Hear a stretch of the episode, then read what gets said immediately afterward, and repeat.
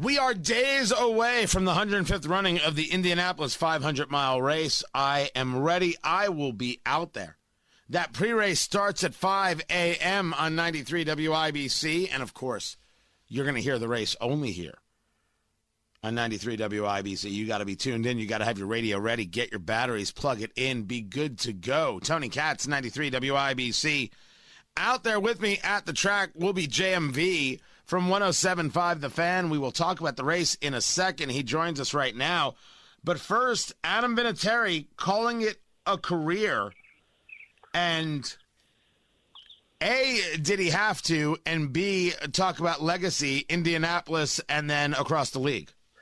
Yeah, Tony, I think he was kind of hanging out a little bit, wondering if maybe if he got back from that injury, if he was going to be called upon maybe to come back and kick in some form or fashion. But yeah, he had mentioned yesterday that he was slow to come back from, I think it was a knee injury, whatever the case might be.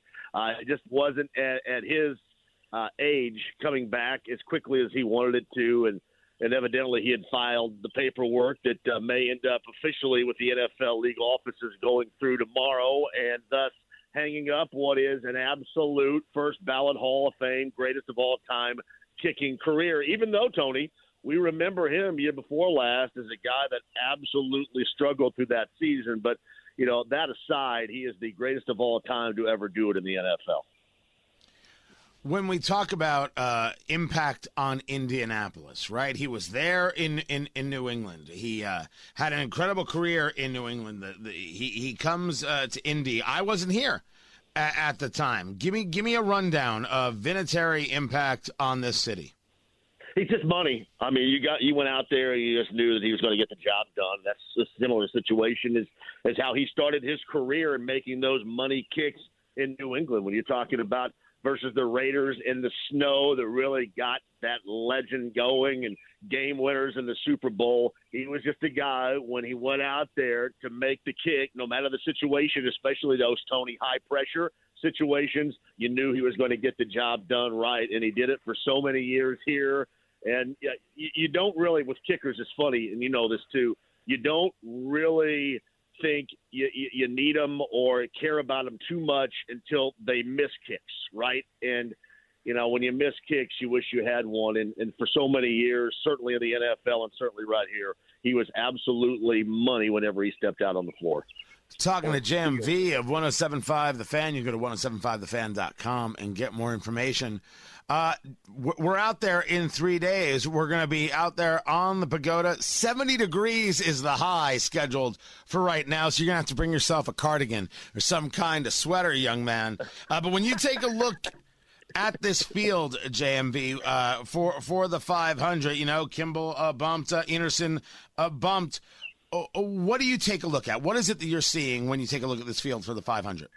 Well, I may have to borrow your scarf out there. Very oh, that's a good one. We, we, will have one for you. I will make sure that happens. So bring an extra. No, Tony. Honestly, it's the speed, the fastest field we've ever seen. And here's the combination. We'll talk about this at great length on Sunday morning.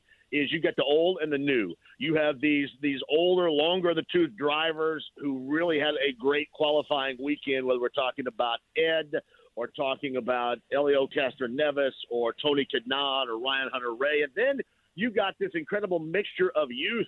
Rinus VeeKay, who's with ECR and Ed's team, by the way, is just cooking right now, is 20 years of age, coming off that win in the Grand Prix. You've got young drivers, you've got new drivers, and I think, honestly, I mean, even going in, Tony, with missing it a year ago at this time of year and you know running it not in front of fans this is going to be one of the most memorable in history before the green flag even falls.